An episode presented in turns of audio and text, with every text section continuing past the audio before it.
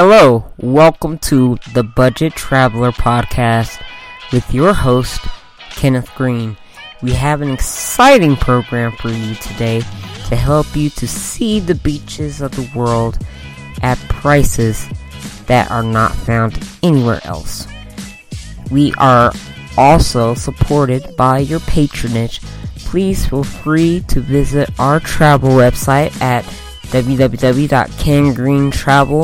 www.kengreentravel.pw or www.kengreentravel.com for more information. And we're also supported by PayPal and Patreon. If you would go to patreon.com slash simply Kenneth G S I N P L Y K E N N E T H G or paypal.me slash genealogy gangster. We look forward to having you as a supporter. We thank you so much for listening to the podcast. Enjoy the information. Hey, what's cracking, my friends and family? Um, first and foremost, I want to apologize with how late in the day this podcast is being posted. I have had a week from HE double hockey sticks, um, a real, real hellish week, and a lot of stuff going on with me and with my family, and and so I almost didn't even get a chance to do this podcast, but I felt that it is super important to be consistent and to keep sharing with you know anybody that's listening. I'm not sure exactly how many fans or people or listeners I have, but I hope that this information can bless you and hope that um, it can help you when making travel plans to the Mile High City. So that is what today's podcast was slated to be about. Um, about some tips on budget traveling here in Denver, Colorado. And I am not going to go as in depth as I would like to, but I can assure you that next week's podcast I will definitely dive headfirst into this topic and give you guys a little bit more specifics. Right now, I'm kind of talking in um, general terms. I'll be giving some kind of general um, traffic, mean, general travel tips for Denver. Um, but next week we will go into this further. So,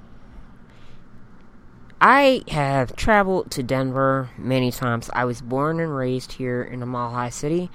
I've lived in other places. I've lived in Utah. I've lived in Illinois. I've lived in Georgia. And so I have a little bit of a unique perspective of some cheap travel tips. And being a travel agent, it always behooves me to really stay at the forefront of knowing um, what's what as far as within the travel industry. So, here it goes. Um, first and foremost, if you're going to fly to Denver, do not stay downtown. That is probably one of the biggest mistakes. The downtown hotels, there a lot of them are very plush, they're very nice, they're very posh, um, luxurious even. But even some of the budget brands like Embassy Suites, um, La Quinta, any of those that you find downtown are going to be way more expensive than anywhere else in the city. Now, you might actually be doing business downtown, whether you're traveling to Denver for business or pleasure. Um, there are a lot of things to do downtown. So, I don't want to discourage you from going downtown but I want to give you a tip as far as how you can save some bread and still be close to all the action that is downtown Denver. And here it goes. Um, there is a strip of hotels all along Quebec Street. Um, this is in the neighborhood known as North Park Hill, or the Park Hill neighborhood. Um, it's kind of weird them now having these specific. All the neighborhoods in Denver seem like to change names. My office is in the Five Points area, but now it's called the RiNo District. I don't understand that crap. Uh, I guess for River North.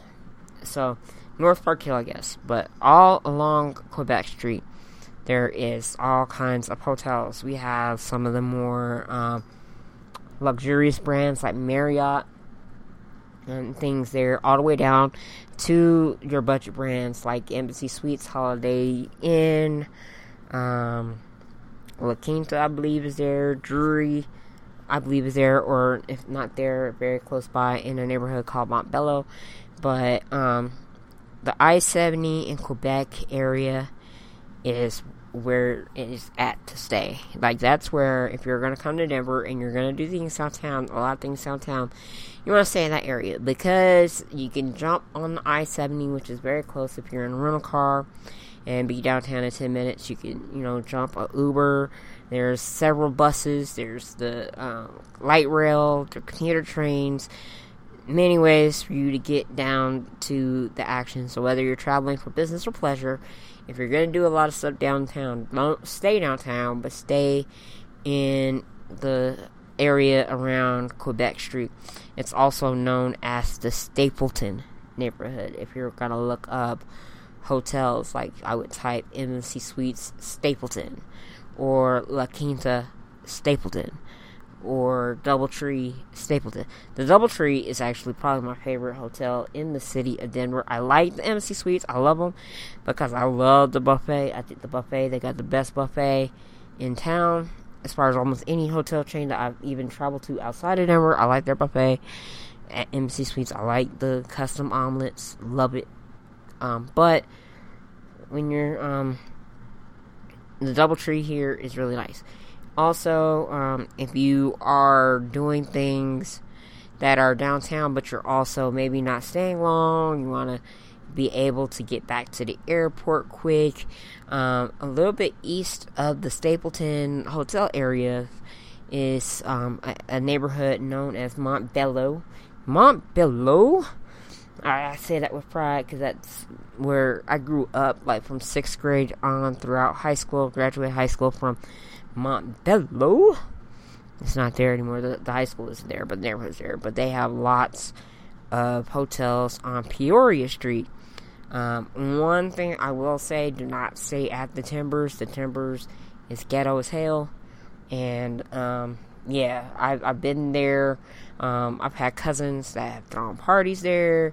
Um, a lady that helped raise me, um, Mama Brooks she's had like birthday things there, and it's cool to like slide through and party or whatever. You know, you they got nice big rooms.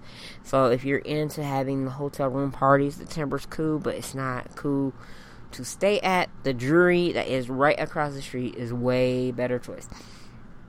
So, um, those are some major major key alert. I feel like DJ Khaled. Major key alert don't stay downtown. Stay Stapleton or stay in Montbello if you need to be closer to the airport. Um, two, another travel tip that I will give you guys before I log off the podcast today, and that is do not be a sucker for all of the commercial stuff. You're flying here.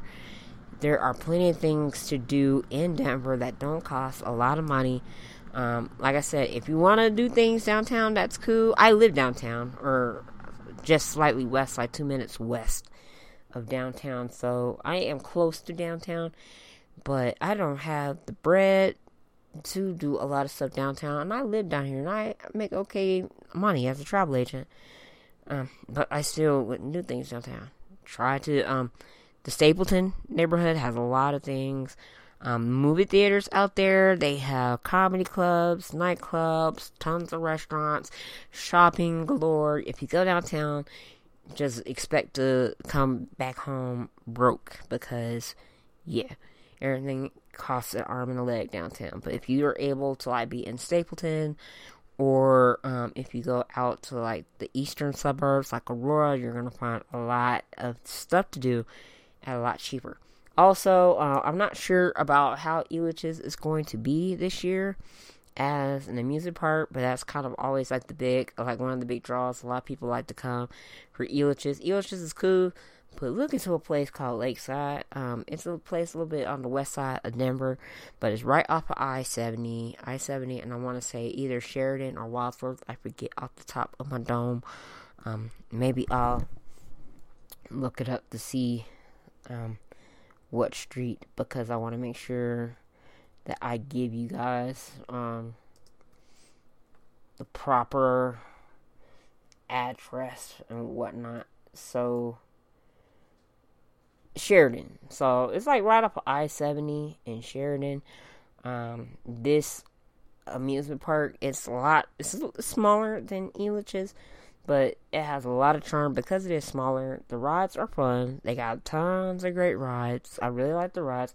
I don't f with wooden roller coasters, so the Cyclone, no.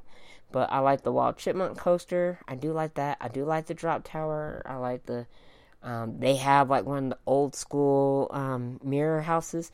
That's a lot of fun.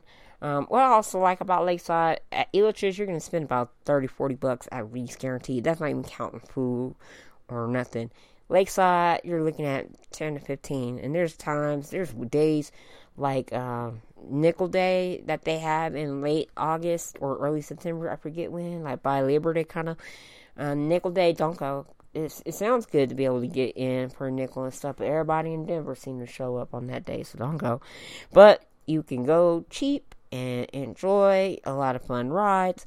And also, I'm gonna hit you to the game.